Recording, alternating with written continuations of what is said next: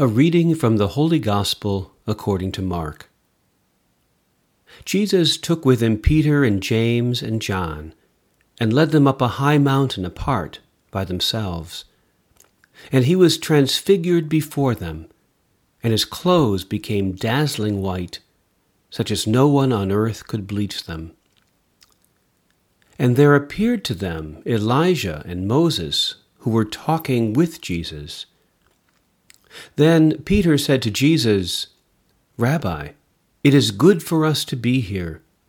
Let us make three tents one for you, one for Moses, and one for Elijah. Peter did not know what to say, for they were terrified. Then a cloud overshadowed them, and from the cloud there came a voice This is my Son the Beloved. Listen to him. Suddenly, when they looked around, they saw no one with them any more, but only Jesus. As they were coming down the mountain, Jesus ordered them to tell no one about what they had seen until after the Son of Man had risen from the dead. So they kept the matter to themselves questioning what this rising from the dead could mean. The Gospel of the Lord.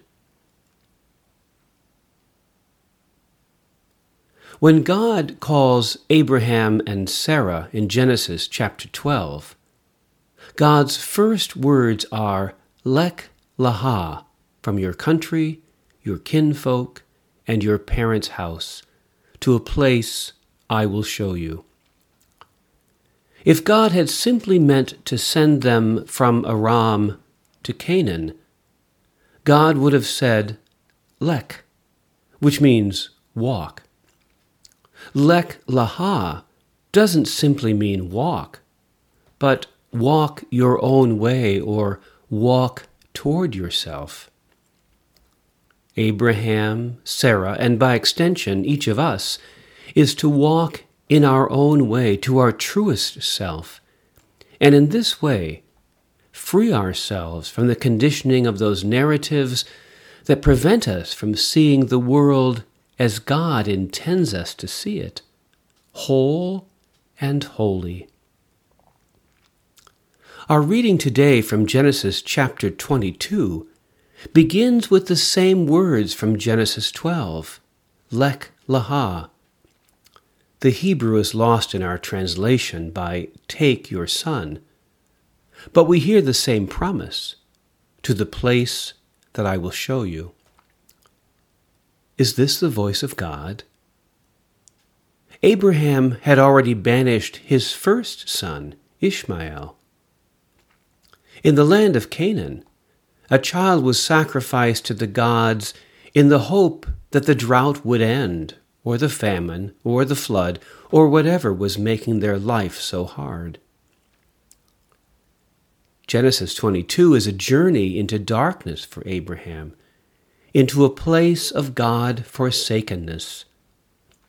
God is calling Abraham to a place where the divine promises upon which Abraham has built his life seem to have no future. This story lets us experience something of the pain and suffering that can be part of the journey of faith. And it's in that moment when a radically new vision of spirit erupts into the world. In our English translation, it is God who puts Abraham to the test, but it is the Lord's messenger who intervenes to stop the killing. In Hebrew, the first voice who called Abraham was Elohim. This word is plural, so it could mean any number of gods. But later, it is the angel of Yahweh who calls from heaven not once but twice, Abraham, Abraham. That voice shatters complacency and social convention. This is the voice of God who created us in the divine image. This is the voice of God, who commands us to love our neighbor as ourselves, to care for the weak, the hungry, the widowed, and the orphaned. This is the compassionate one, the one who shares our suffering. St. Paul gives voice to this word of hope in Romans chapter 8. In light of Christ's death on the cross, Paul considers that the sufferings of this present moment are not worth comparing with the glory about to be revealed in us. Then Paul asks this question If God is for us, who can be against us? God, who did not withhold his own Son, but handed him over for us all? Do you notice the shift? Instead of God asking us to sacrifice someone, God is handing Jesus over into our hands so that we will see what the killing of a beloved son looks like. God's desire is to bring an end to this senseless sacrifice. The ancient rabbis read something else in this story.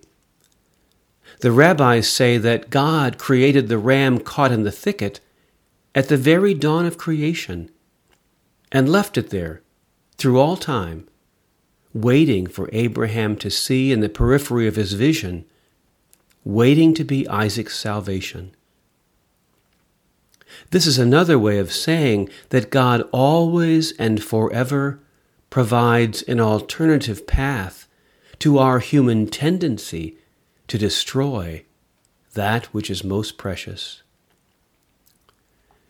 In the very center of Mark's Gospel, chapter 9, Jesus takes Peter, James, and John and led them up the mountain.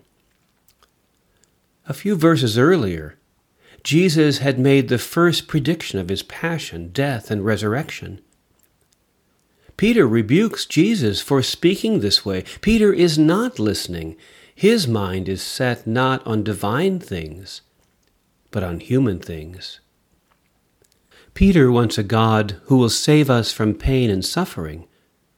But the God who is revealed on the mountain is showing us the path to life, is through pain and suffering, death and resurrection. This is my Son, the Beloved. Listen to him. In the book of Exodus, when Moses is up on the mountain, he says to God, let me see your face. God replies, No one can see my face and live. But God said that he would let Moses see his back. Moses hid in the cleft of the rock. God passed by, covering Moses' eyes.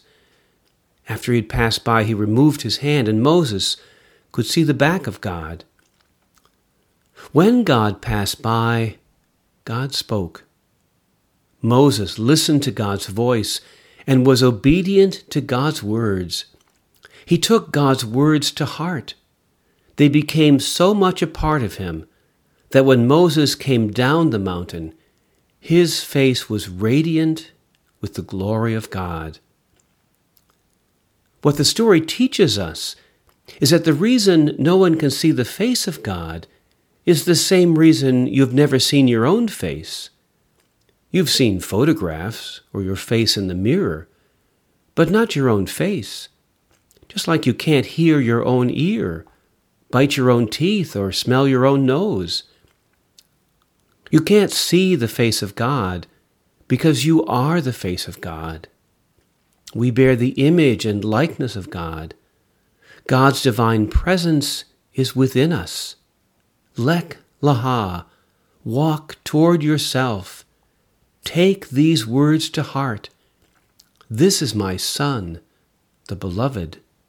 Listen to him. On the mountain, we realize that humanity and divinity are really two sides of the same coin. Humanity is meant to become by grace what divinity is by nature. We, too, are meant to shine with the radiance of divine light. The inaugural poet Amanda Gorman captures the moment when day comes. We step out of the shade, aflame and unafraid. The new dawn blooms as we free it, for there is always light. If only we're brave enough to see it, if only we're brave enough to be it.